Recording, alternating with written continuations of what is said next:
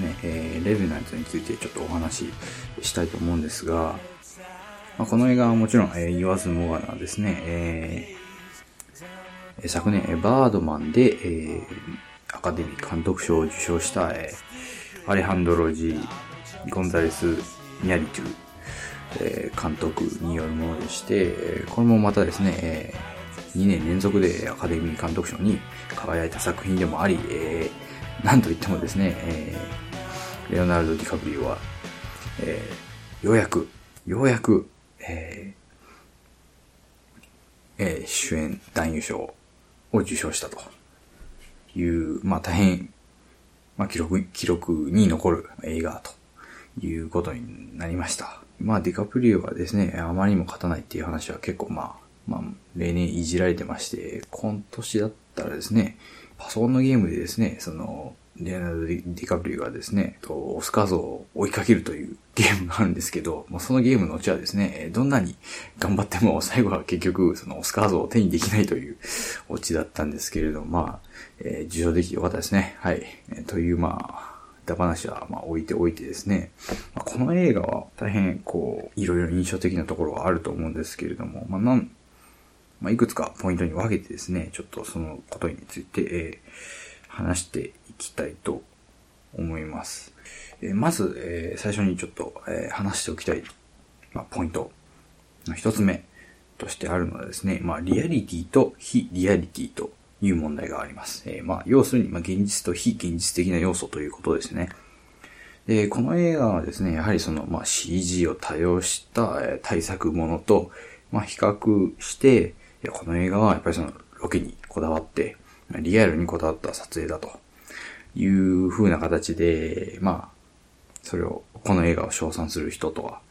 えー、まあ、評論家とかも少なからずいたと思うんですが、まあ確かにその、まあロケにこだわったとか、まあ CG に頼らずですね、過度に依存せず、依存せずに、えー、まあ撮影したというのは確かまあ事実なんですね。えっ、ー、と、まあ実際その、雪山ですね、まあ当初はアメリカだったんですけど、後にその、まあ雪が溶けちゃってアルゼンチンの方に行ったとか、いう話もあってですね、えっ、ー、と、まあ、デカプリオは実際そういったその雪山で、中でですね、雪山だったり、その、まあ、国家の地でですね、えー、まあ、寒さに凍えながら撮影していったわけです。さらにですね、えー、この映画、大変こう、美しい、えー、と、この自然描写っていうか、し、その、まあ、風景がすごく印象的だと思うんですけれども、それは、えー、まあ、マジックアワーといってですね、まあ、日没前に、えー、まあ、数十分ほどだけ、えー、あるまあ、時間帯のことなんですけれども、その時に、にえー、得られるようなその、まあ、自然光を使ってですね、まあ、撮影したという、まあ、エピソードがあったりだとか、かなりその、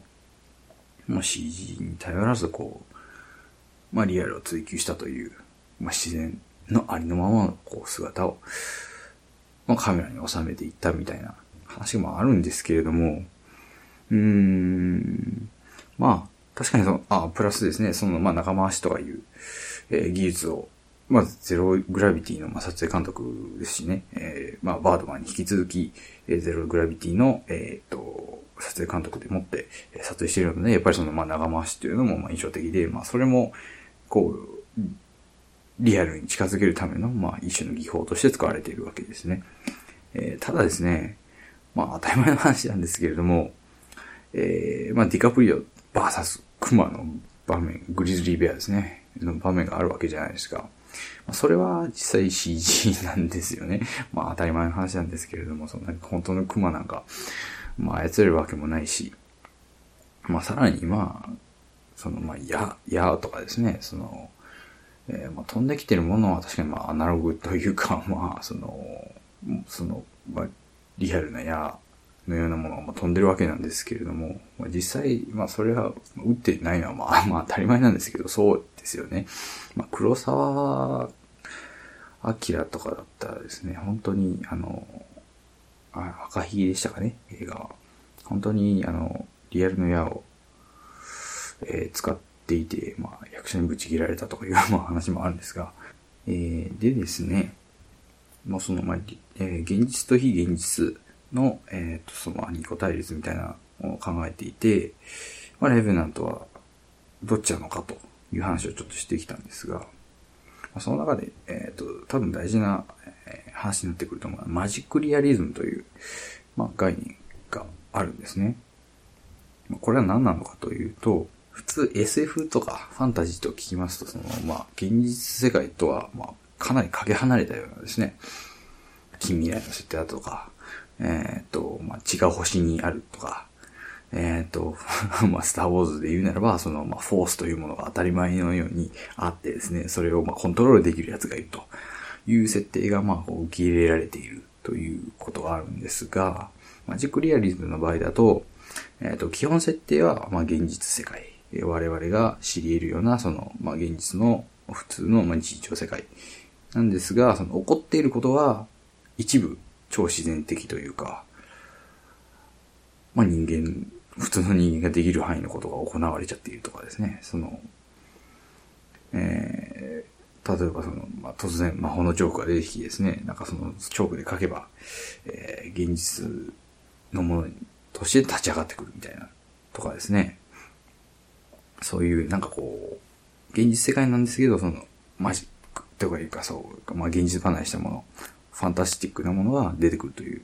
ことなんですね。で、それがなんでこのレベナントに使えるのかという話なんですが、まあ、確かにプロットを見てみるとですね、一人の男が、えー、まあ、あちょっとまあネタバレ、まあここから先は本当にネタバレの話含めつつ話すんですが、まあ一人の男はその、まあ息子を殺されたという動機を持ってですね、えー、別の男を、まあ倒しに行くというか、まあリベンジしに行くという話ですよね。で、そこに、まあ、完全にリアリズムであって、その、まあ、ファンタスティックな、要はその、マジックリアリズム、リアリズム、あるいはその非現実的な要素は入れないとは思うんですが、まあ、よく見てみるとですね、その、えー、ディカプリオが、その必死に一人で、まあ、後をかけている時に、えー、しばしばその挿入される場面っていうのは大変、えー、不思議で、何が何だかよくわからないのがありますよね。例えば、あの、えっと、まあ、ヒュー・グラスですね。ディカプリオ演じるヒュー・グラスの、えー、奥さんはですね、えーえー、ネイティブアメリカンという設定で、えっと、その奥さんがその、えー、自分の絵を浮遊しているだとかですね、その、女性の、えー、穴の開いた胸元から小鳥が出てきて飛び立つとか、そういうなんかそのよくわからない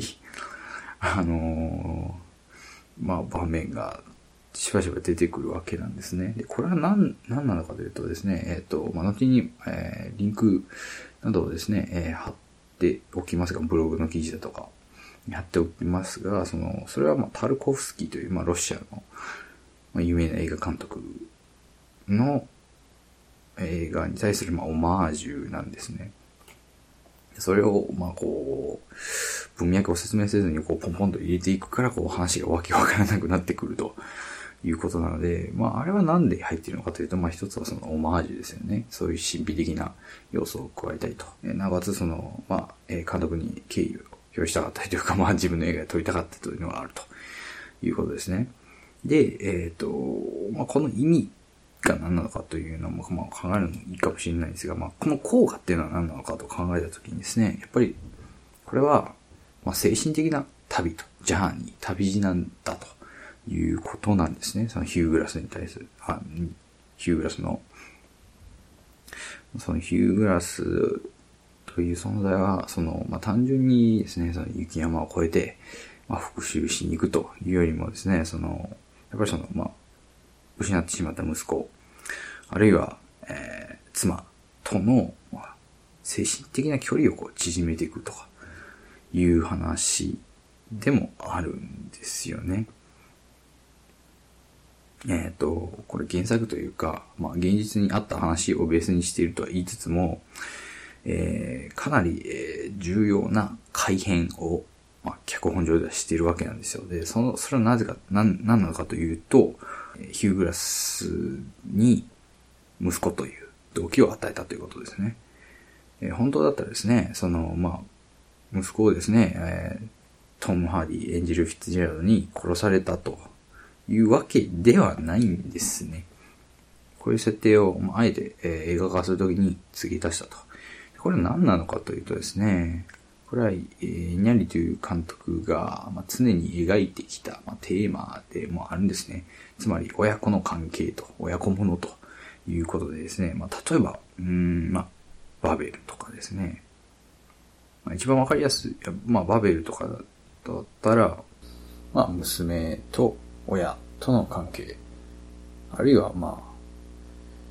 えー、モロコでですね、父子の関係が描かれていたりするんですが、えー、また、えっ、ー、と、まあ、最新例で言うならば、バードマンですね。えー、マストーン演じる、娘と、えー、その父親である、えー、マイケル・キートンですね。キーガンだったかな、えー、の、まあ、娘と、えー、父の関係。で、えー、もうここまで聞いたらわかる方もいらっしゃると思うんですが、これは、あの、普通、えー、まあ、両親というふうに表現するんですが、えー、まあ、彼の描くですね、この監督の描く、えー、親子像というのは常にその親が、まあ、一人しかいないと、片方しかいない、まあ、状況を描き続けているんですね。で、今回も、まあ、その例に漏れず、まあ、要はその父、子、で、お母さんは、えー、まあ、フランス兵によって殺されてしまったという、関係があるということですね。そういったですね、点が、まあ、一つとしてマジックリアリズム的な、えー、まあ、描写にあるというところなんですが、まマジックリアリズムという、まあ、描き方、フォーマットっていうのは、えっと、こう、何に結びつくかというと、やっぱりその、まあ、人種的マイノリティなんですね。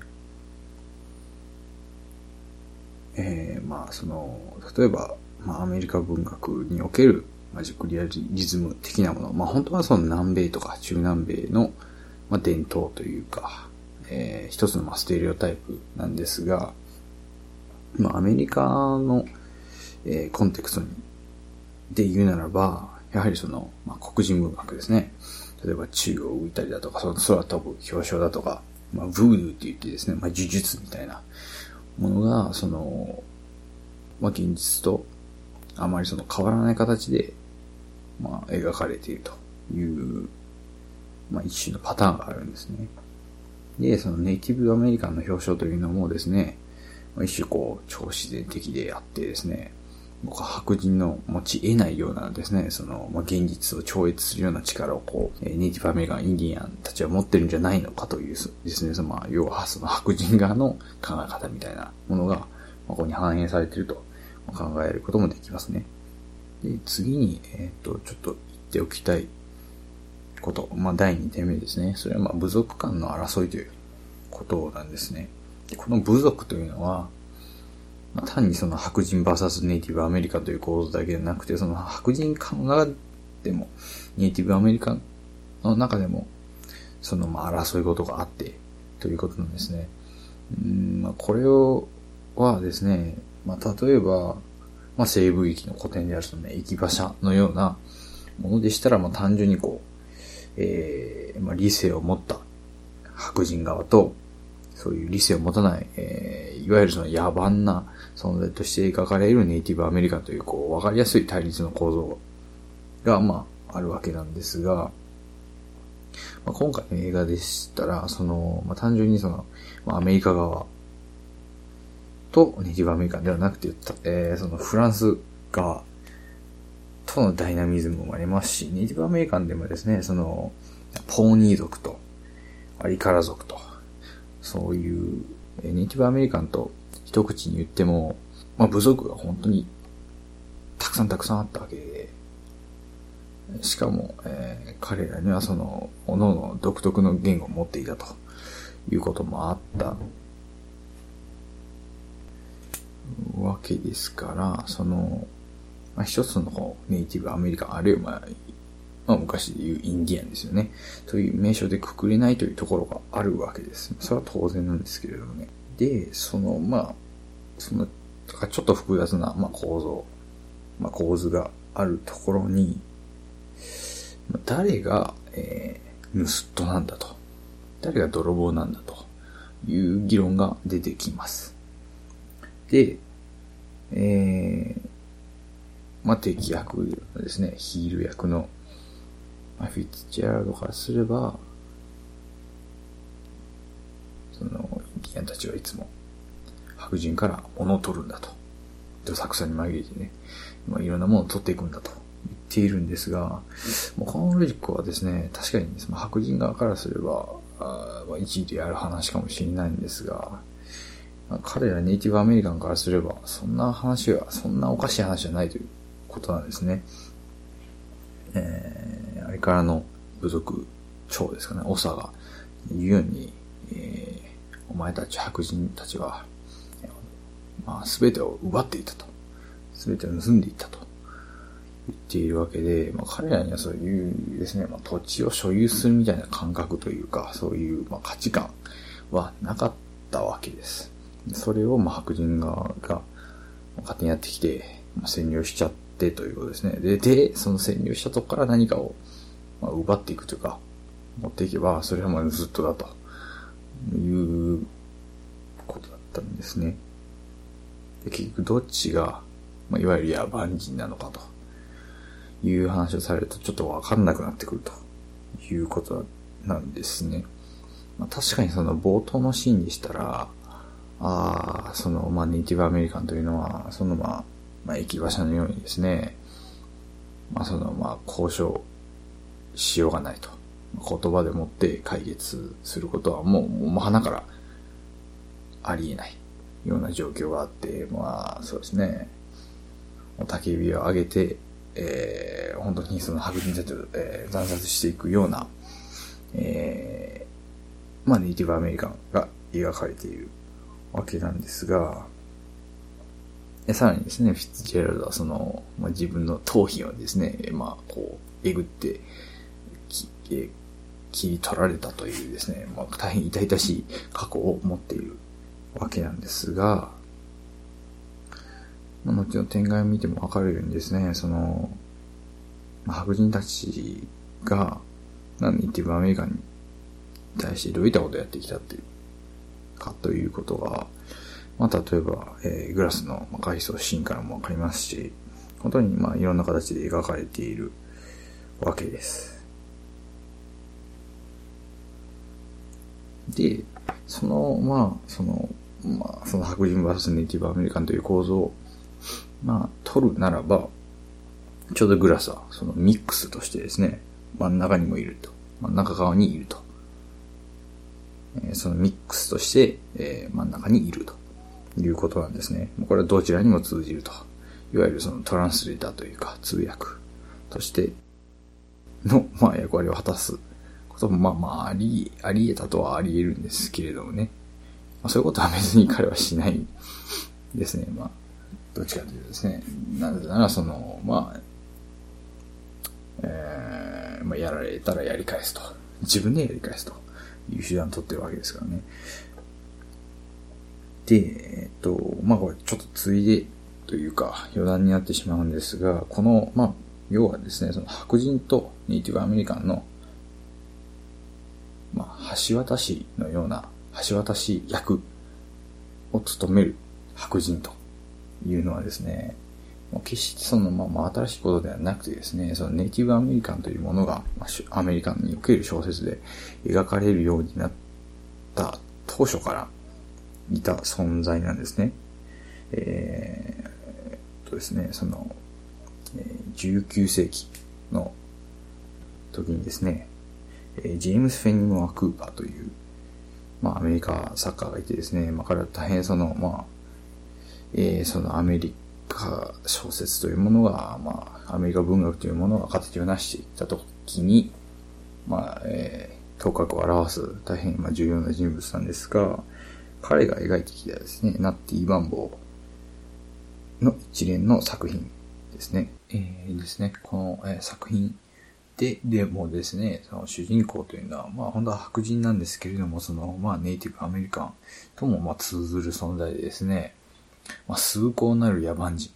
のような、そういった表現が使われたりするんですけれども、まあ要はそのブリッジとしてですね、えー、っと、まあ、その白人とネイティブアメリカの間にいるという存在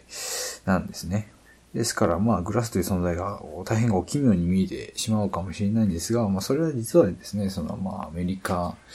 というものをですね、その、まあ、文学、あるいはその、まあ、映画という形で描くに、えー、際に、まあ、えー、まあ、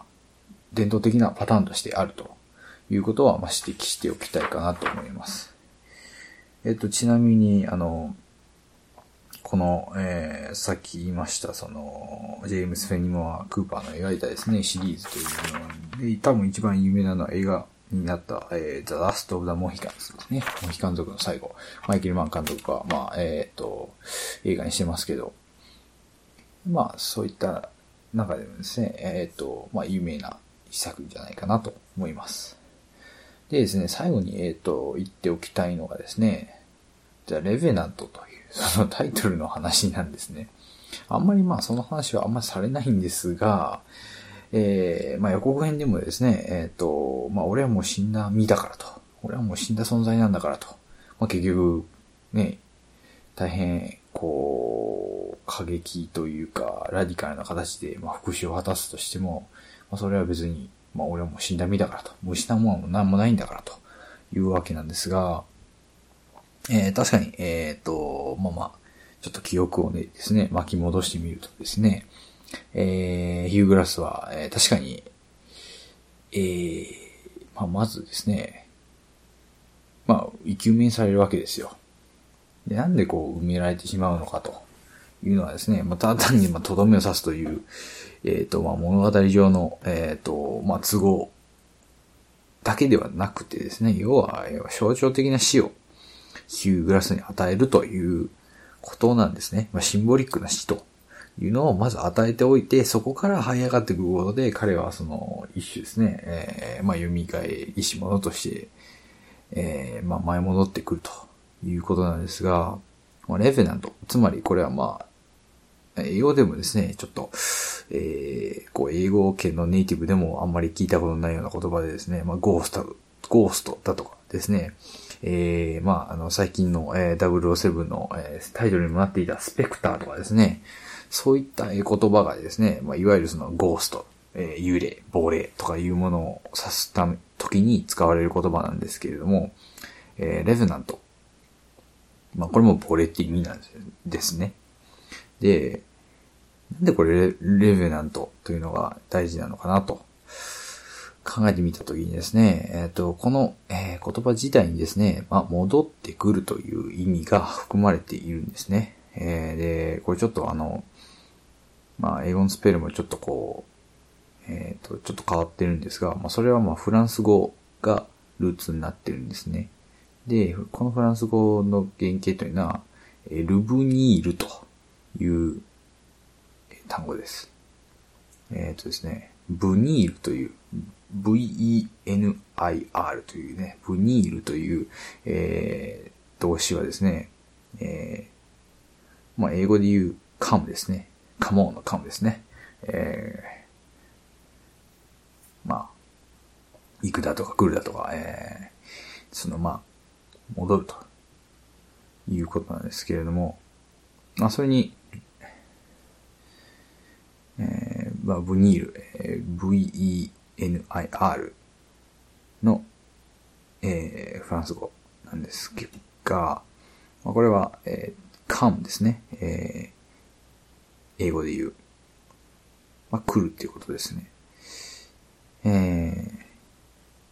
それがですね、えー、RE と、ル、ルブニールですね。だから、RE っていうのは、まあ、再びという意味ですので、まあ、再び戻ってくると。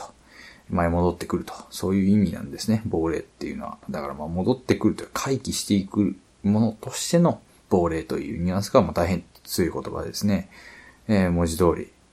えー、ヒューグラスは戻ってくるわけです。まあ死んだと思われていたので、その、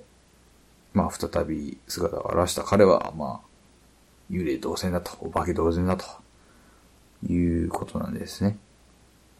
でですね、えー、ここでちょっと興味深いのはですね、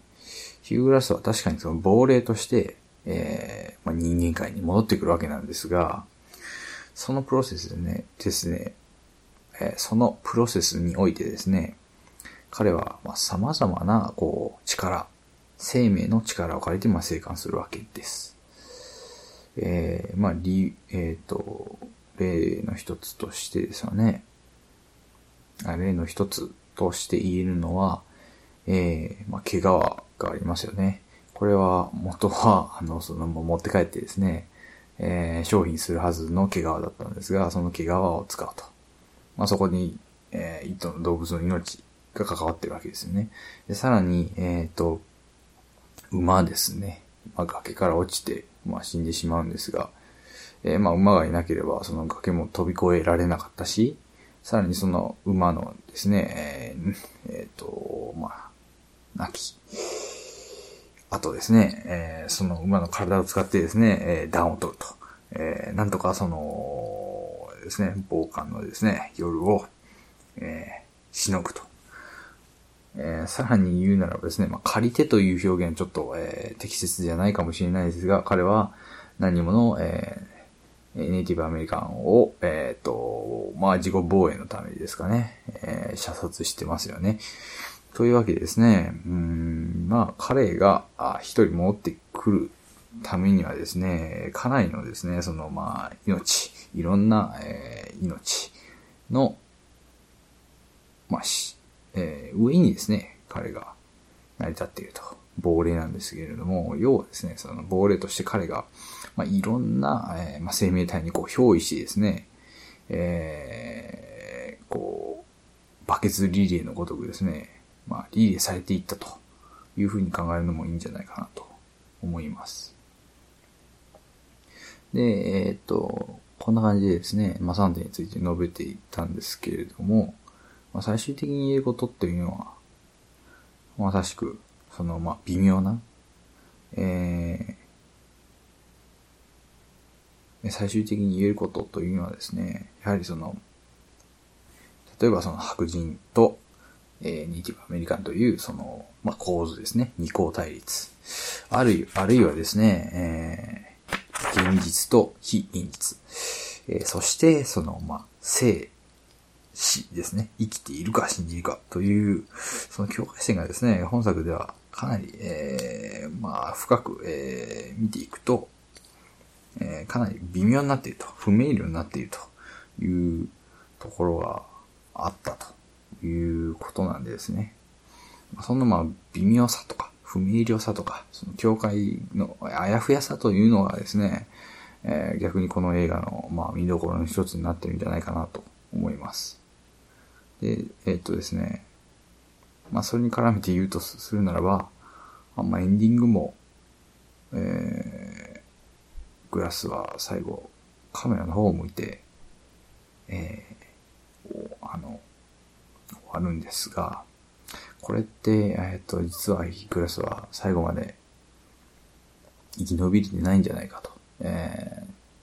キャンプ地まで戻れてないんじゃないかという声もあったんですが、まあ、それ、まあ、その、まあ、結論にですね、暗示するのは、まあ、ちょっと違うんじゃないかなとは、まあ、思うんですよね。まあ、なんせ、まあ、息しつ息をし続けることで、えー、えー、と、まあ、こう、命を継続させていく、生き続けていくっていうことを、まあ、息子に冒頭で言っていて、この映画というのはその息を、あの、しているシーンで終わると。えー、息、彼のその吐息の音、声が、音がですね、聞こえて、まあ、終わるという話なので、まあ、死んだかどうか、あんまり明言できないんじゃないかなとは思いました。はい。えー、そういったわけでですね、えー、今回、えー、レベナントについてお話ししました。